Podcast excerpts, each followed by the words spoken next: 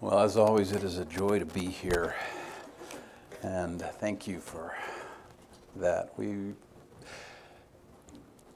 you know, it's just neat to, to see what God is doing and see how He's leading, how He's working in your church, how He worked in our church over the last year and a half as we've sought a pastor. And uh, it's been nice to be a small part of, uh, of just hopefully encouraging and and supporting and, and building y'all up. And you know, as y'all move forward, as, as God calls someone here, uh, and as you make other decisions, be assured of our prayers uh, that God will direct you and lead you and move you in just the right way.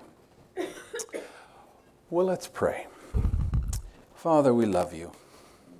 We thank you for loving us. We ask that in these next few minutes you would just quiet our hearts and our minds, give us eyes to see and ears to hear, and hands and feet and mouths to go and do and speak. And Father, we'll give you the praise and the honor and the glory for all that you do in Jesus' name. Amen.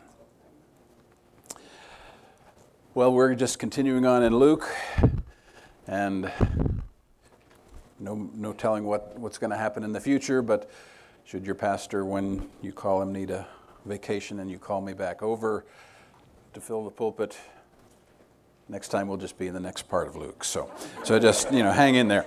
So, the disciple and prayer, you know, up, up until this point, uh, the focus has been on Jesus building his disciple, uh, uh, disciples on the very concepts that are involved in being a disciple and follower of Jesus Christ. And now we come to, I think, one of the most, if not the most, important aspect of discipleship as uh, uh of all, and that is prayer. There we go. My slides aren't working on my iPad. There we go. When I was a young Christian, I was uh, somewhat indirectly influenced by a man, uh, uh an evangelist, revivalist named A.A. Allen. Now, I knew nothing about him personally, but uh, uh you'll, well, I'll explain my connection with him uh, in, in a bit. But A.A. Allen said a number of things and I, you probably can't even read that. I'm not going to read the whole thing. But the, the last paragraph is Make this your testimony. God says, It is done. I believe it. It is done. It is finished. I am healed because God, who cannot lie, declares that I am healed. Uh, A. Allen had a healing and uh, miracle ministry. The bottom paragraph of that one says, It is the will of Satan, not the will of God, for people to be sick. This is a proven fact. For when Satan is banished from the earth, there will be no more sickness, pain, or tears. God wants us to live, not die. The essence of, of A.A. Allen's message was often uh, somewhat a predecessor to what we now know as prosperity theology. And that's, you know, just stand on God's word, claim it, and it's yours. What influenced me by A.A. Allen when I was a very young Christian was a book he wrote called Command Ye Me. And he based that book on Isaiah 45 11, a statement in there where God says, Concerning the works of my hands, command ye me. And as a very young Christian, I read that book and, and what I got from it, and really the essence of the book and the message was be in God's face. Tell him what to do. You command God. He says in Isaiah, Command ye me. Now, in the ensuing years, as you begin to read Isaiah 45 11 in other translations, you'll find that's not what God's saying. Uh, and as a matter of fact, it's a question that is addressing the Israelites and addressing their arrogance. In fact, the Net Bible says, How dare you tell me what to do? So A.A. Allen, nevertheless, influenced me very strongly. I remember reading that and being convinced that I can tell God what to do. And I prayed and I tried to, you know, I, I've worn these since I was 10 years old. And so I said, Okay, God, heal me. And I would look around and, you know, I can't see two feet in front of my face without these things. So I try it again, heal me. Yeah, as you can tell, uh, that didn't work. Um, but I had a, at least for some time, a very in your face attitude toward God. You might call it chutzpah. Okay? Uh, thankfully, I'm still alive to tell the story. years later in my Christian life, many years later, I was influenced by another man. Anybody recognize that face? Nope, nope, no. One of the greatest examples of faith and prayer that has ever lived. His name was George Mueller. George Mueller said things that were, in some respects, very similar to what A.A. Allen said. You probably can't read that either, but I don't know, I can't read it. Uh, if, in, if you believe indeed, my eyes again, in the Lord Jesus for the salvation of your soul, if you walk uprightly and do not regard iniquity in your heart, if you, cons- if you continue to wait patiently and believingly upon God, then answers will surely be given to your prayers. I like this one. Expect great things from God, and great things you will have. Now, if you don't know who George Mueller was, don't get through this next week without at least going online and reading his story. George Mueller was, uh, he was from Bavaria, but, you know, he, a long story about how he came, became a Christian and all that. But he, he moved to London, lived in Bristol, and he had a passion to communicate to people that God answers prayer. And so George Mueller started an orphanage in his home. But unlike what is common today, and that is if you start a ministry, you go out and raise support and you ask people to donate, George Mueller started this orphanage and committed from the very beginning not to ask anybody for money to not send out a prayer letter. Well, he sent, I, I think he sent out prayer letters, maybe, but he didn't ever ask for funds. He didn't say, hey, we need $5,000 or these poor orphans are going to go hungry. Never once did he do that. Now, I'll tell you the end of his story later. But that leads us into the subject of prayer, which is what the focus is today.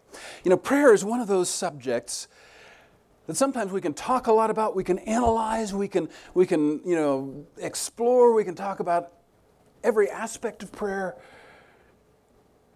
But often when it comes down to the nitty gritty of praying, at least in my experience, I often find that my prayers at times seem to be powerless. I don't see answers. In fact, I was reading a, a, um, a, a blog post written by an atheist some time ago. And one of the things that he pointed at as an excuse or as an argument against the existence of God, uh, and this, this atheist had come out of evangelical Christianity, had turned his back on the faith, but his, his, what he focused on as an argument against the existence of God was unanswered prayer.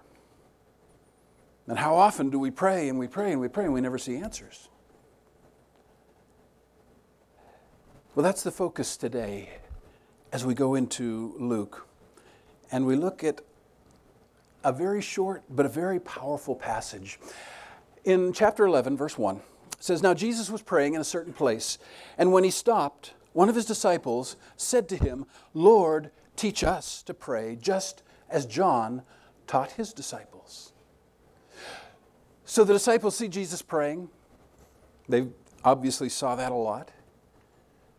And one of them says, Lord, teach us to pray, just as John taught his disciples. Now, it's very possible they weren't really asking to really know about prayer as much as they were wanting something that was very common back then.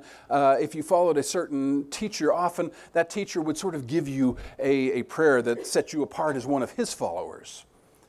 And so it's likely they were asking, hey, John gave his disciples a prayer, you know, a kind of a cool John the Baptist prayer. You know, why don't you give us a Jesus prayer? Teach us so that we're identified as your disciples. Teach us to pray.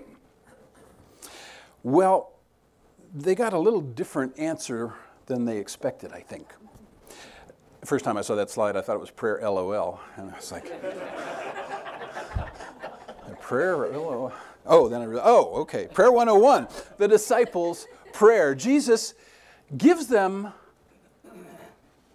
instructions on prayer, but they're a little different, perhaps, than what they expected. Now, he starts with a model prayer, and it's one that we're all very, very familiar with, and we're actually not going to spend a lot of time on it. Uh, particularly in Luke's gospel, it's a very, very simple, basic prayer. Matthew tends to expand it a bit and, and add parallelism and all sorts of good stuff.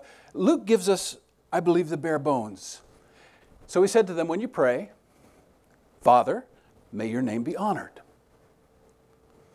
May your kingdom come.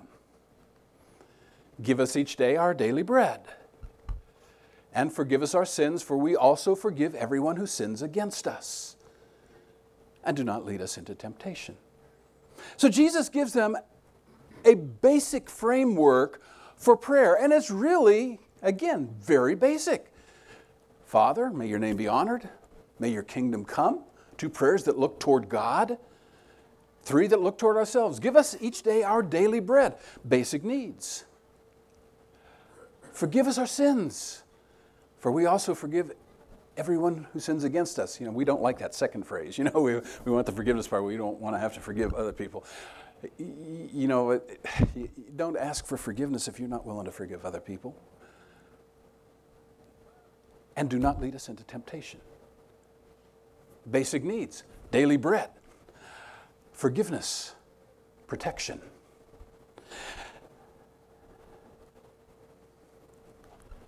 So that's what we're instructed to pray for. God's glory, may your name be hallowed, may your name be honored. God's kingdom, may your kingdom come. God's provision, oh God, take care of our needs. God's forgiveness. God, I can't stand before you apart from your forgiveness and your grace in Jesus Christ. And God's protection. And boy, do we need that today. Like more than ever. Don't lead us into temptation. Now, it's not like God's going to deliberately lead you into temptation, but the point is recognizing your vulnerability in this world and saying, God, don't let me go into a situation where I will turn against you. So he gives them a model prayer, very simple, very basic model prayer.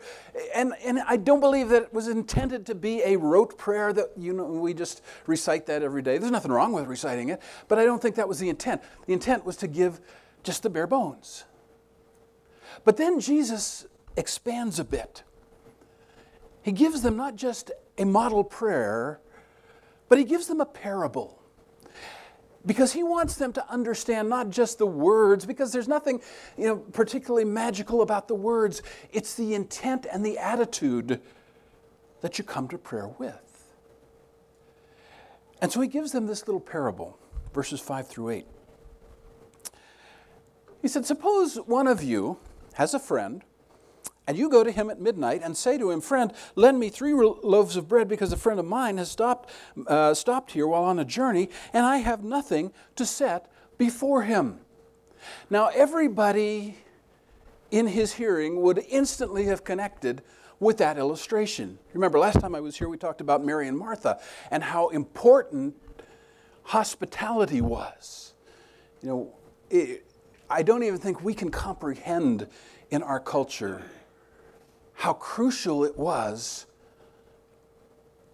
for you to show hospitality. If somebody came to your house at midnight and you didn't roll out the red carpet, it was a shame on you. it was not only a shame on you, it was a shame on your whole community, your whole village. So Jesus sets up the scenario. He says, okay, you've got a friend. And somebody has showed up at your house at midnight. The cupboard is bare. You don't have anything. And so you go over to your friend's house and you knock at the door and you say, Please, lend me three loaves of bread. Somebody's come by. 7 Eleven is closed. No, it isn't. Uh, you know, they didn't have a 7 Eleven. They didn't have somewhere that they could go and just you know, get food. Give me some bread so that I can set something before him. Well, we can identify with a friend even though the cultures are different. And when he comes to my house at midnight asking for three loaves of bread, I'm not going to be particularly pleased. He will reply from the inside, Don't bother me. The door's already shut, and my children, uh, you know, are, are, and I are in bed, and I can't get up and give you anything. Now, if you, if, if you kind of grab the layout of a, a first century average Palestinian house, uh, you can understand because that's a general layout as to, as to how they were uh, set up. You know, you had the courtyard, and down there were where you kept the kitchen and or the kitchen. Well, there's the kitchen, and the ducks and the sheep and the goats and all that. You likely would have slept up here on a roll-out mat. So if somebody comes to your door at midnight, you're upstairs, the mat is rolled down, everybody's sleeping, for you to answer that request, you've got to get up, step over however many children you have and your wife, and then you got to go down the ladder. You got to go into the kitchen, get the loaves. You're going to wake the whole household up. It's not just a matter of, you know, eh, it's not real convenient for me to get up. You're going to wake the whole household. It's going to be a major event. So you can understand why the friend isn't going to be too excited about dealing with that. But then Jesus gives us the punchline. He says, I tell you, even though the man inside will not get up and give him anything because he is his friend, yet because of the first man's sheer persistence, he will get up and give him whatever he needs. So he said, you know, even if these guys living in the same community were not particularly buddies, he's going to get up and he's going to give him what he needs. Why? That word sheer persistence, sometimes it's just translated persistence, depending on the translation you have. If you have the Old King James, it's importunity. The word has the connotation of shamelessness, not just persistence but shameless persistence. Chutzpah, again. You're knocking at the door, and you're not going to quit. The guy yells out, Go away! I'm in bed. I don't want to get up. You don't care. You're going to keep knocking. You're going to keep asking. You're going to keep seeking because this is a need that must be met. A friend is at my house, and I will be in utter shame if I don't take care of that friend. I'm going to keep knocking. And so the friend gets up. And then Jesus gives a principle ask, and it will be given to you. Seek, and you will find. Knock, and the door will be opened to you. For everyone who asks receives, and he who seeks finds, and he who knocks, the door is opened. So Jesus has given him a model prayer, but then he says, This is the character I want you to have in prayer. I want you to be bold, not arrogant, not, I'm going to boss you around, God. But I want you to be bold in prayer. Ask and keep on asking. Seek, keep on seeking. Knock, keep on knocking.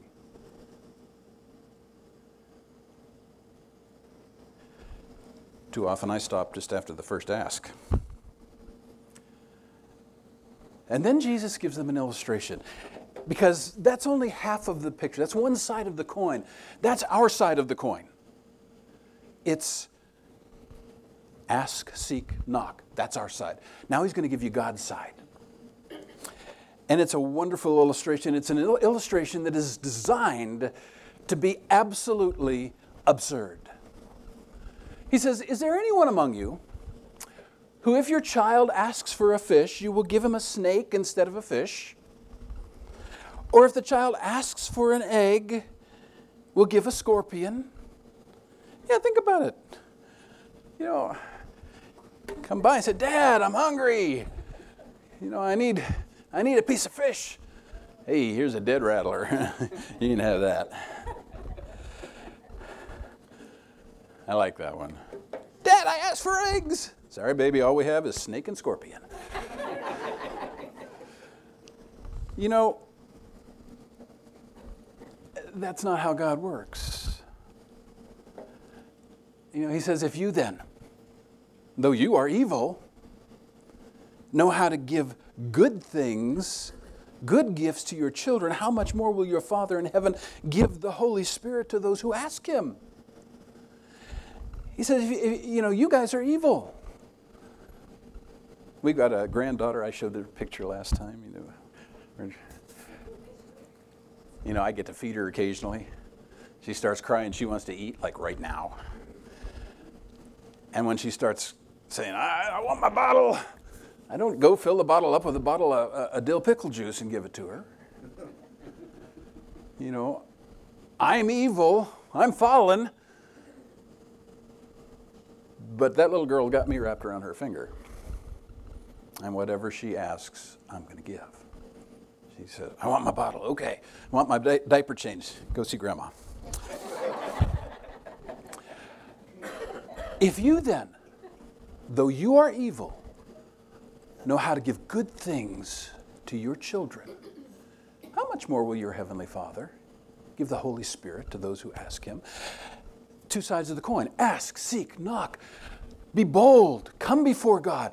Bring your needs to Him. Paul didn't say, you know, in, in Philippians, don't be anxious for anything, but, you know, y- you can go ahead and ask a few things. He said, in everything. With prayer and petition and thanksgiving, present your requests to God. Hebrews says, come boldly to the throne of grace that you might find mercy and grace to help in time of need. If you then, though you are evil, know how to give good gifts to your children, how much more then will your heavenly Father give the Holy Spirit to those who ask him? Three principles in prayer. One, keep it simple. You know, this is cliche, I know, but prayer is not rocket science. There's no magical formula. There's no particular order in which you need to do things. There's no particular set of words. It is a cry of the heart to God. It is a cry of a child to its father. Keep it simple. Go to God with your needs. Be bold. Be bold.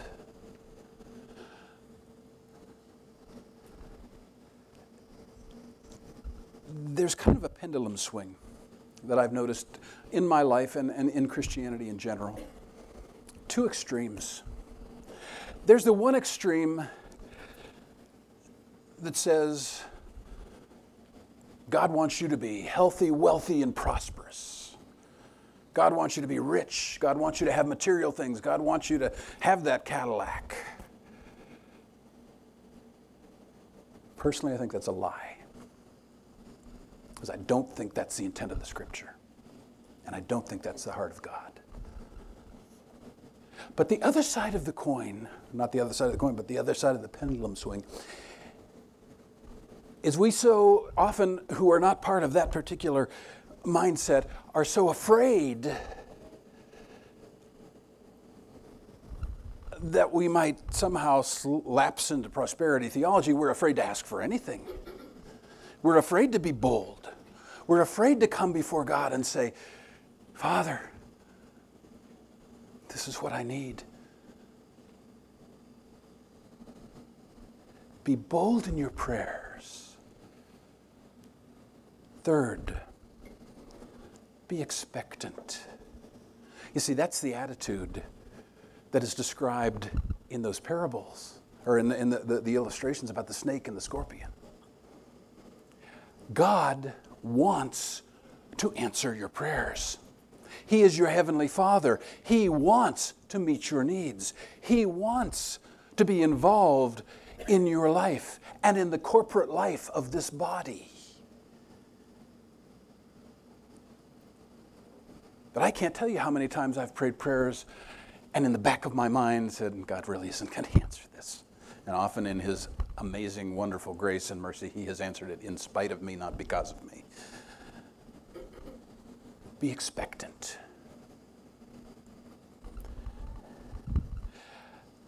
Now, I want to go back to the two men I started with. Because those two men, even though they had, in many respects, said some of the same things, went very, very different ways. Sadly, A.A. Allen died in 1970 from an alcohol overdose. He was found in a motel room surrounded by empty liquor bottles, and there were pills, and his blood alcohol was 0.36. And I'm not judging.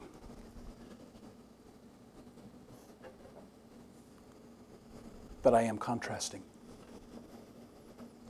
George Mueller died at 92. After he had started five orphanages, touched the lives of over 10,000 orphans, started schools, well over 100 schools, that touched the lives of another 100,000 orph- orphans. His orphanages still are in operation today. He died in the late 1800s. What was the difference? Again, I'm reaching back into my own background. I came to faith in the charismatic movement in the early days of prosperity theology. It wasn't really as developed as it is today. But that was my life for years. I left that life. And one of the reasons I left was not because of the theology or speaking in tongues or healing or stuff like that. One of the reasons I left was because I perceived in the churches that I was attending an unhealthy emphasis on materialism, on opulence, on money, on possessions, on prosperity. And as I read the scripture, that was not what I saw.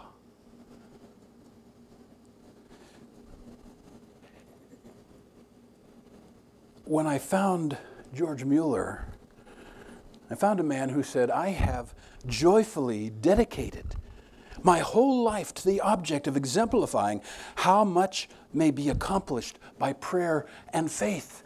Well, what was the difference between him and A.A. Allen? The difference was the focus and the intent. George Mueller, his focus was that way. It was others, it was out. Sadly, the emphasis in most prosperity theology is me. God wants me to be prosperous. God wants me to be healthy. God wants me to have this and that and the other thing. No, He doesn't. God wants to be glorified. But as your Father, He wants you also to glorify Him. And He can be glorified as He works in your life through answered prayer. George Mueller also said this If I, a poor man, simply by prayer and faith, remember, he never asked for a penny, obtained without asking any individual the means for establishing and carrying on an orphan house, then this would provide visible proof that God is faithful still and hears prayers still. Mueller's passion was expressed in orphanages, but his true passion was to show the world God answers prayer. And he still answers prayer. As a church, you're facing a lot of decisions. God answers prayer. He hasn't, you know, God is not the laissez faire God of, uh, of the, uh, just lost the theological term, but it doesn't matter anyway. God hasn't gone off on vacation. He didn't just set everything in motion and say, okay, y'all, take it from here. He is intimately involved in our lives. The thing, you know, when we, moved into the country about 20 plus years ago, and I became infatuated with astronomy just because we could actually see stars out where we lived. And over the years, I've learned that astronomers have s- explored our universe as far as they can see And there are not only trillions of stars, there are, in all likelihood, trillions of galaxies with trillions of stars. And that's just as far as we can see. Who knows how much farther it goes?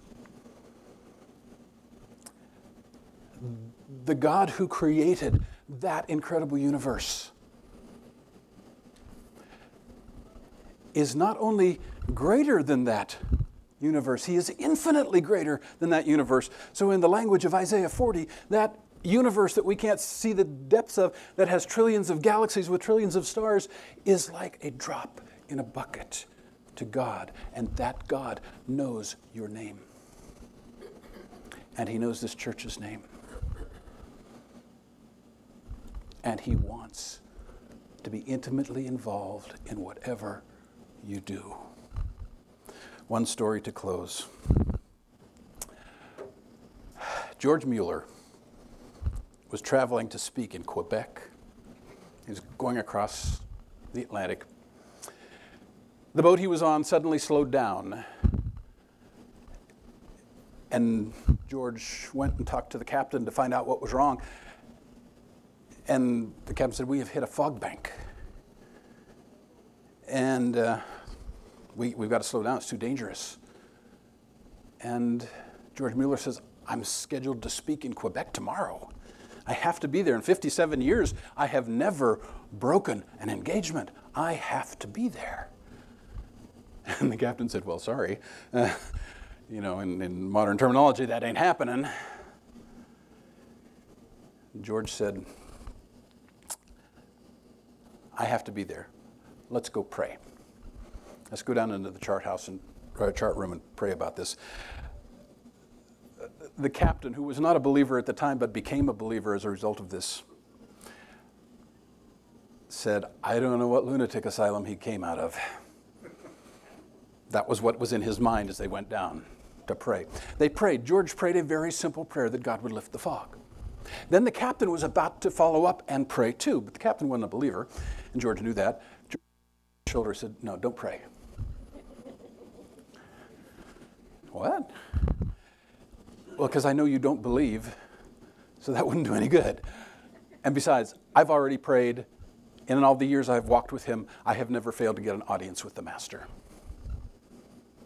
I'm sure he thought it was even a bigger lunatic asylum that George came out of. George told the captain, Go back up on deck, you'll see the fog is lifted. He went up on deck, and the fog was gone. George made his engagement. And he said to that captain, My eye is not on the density of the fog, but on the living God who controls every circumstance of my life.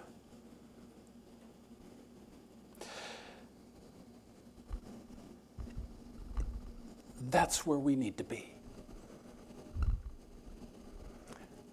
Does that mean everything is going to go right for us? No. Does that mean that there are going to be not going to be circumstances we don't understand?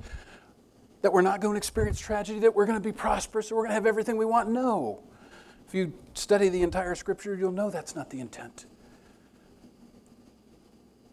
But God wants you to know that He is a God who answers prayer. And He will answer your prayer. Maybe not always the way you want it. But He tells you, remember, I, as your heavenly Father, love you. So ask and seek and knock. But remember, your focus needs to be outward. How will God be glorified? How will others be built up? Not, I need this for me. Because as I see it, that was the difference between A.A. Allen and George Mueller. One focused on himself and taught others to focus on themselves. One focused on others and taught others to focus on God. Let's pray.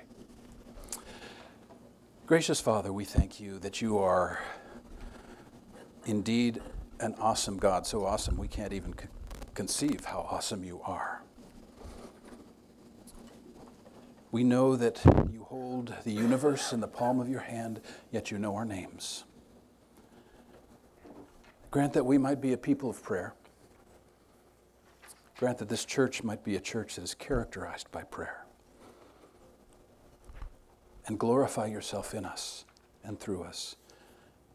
For we ask it in Jesus' name.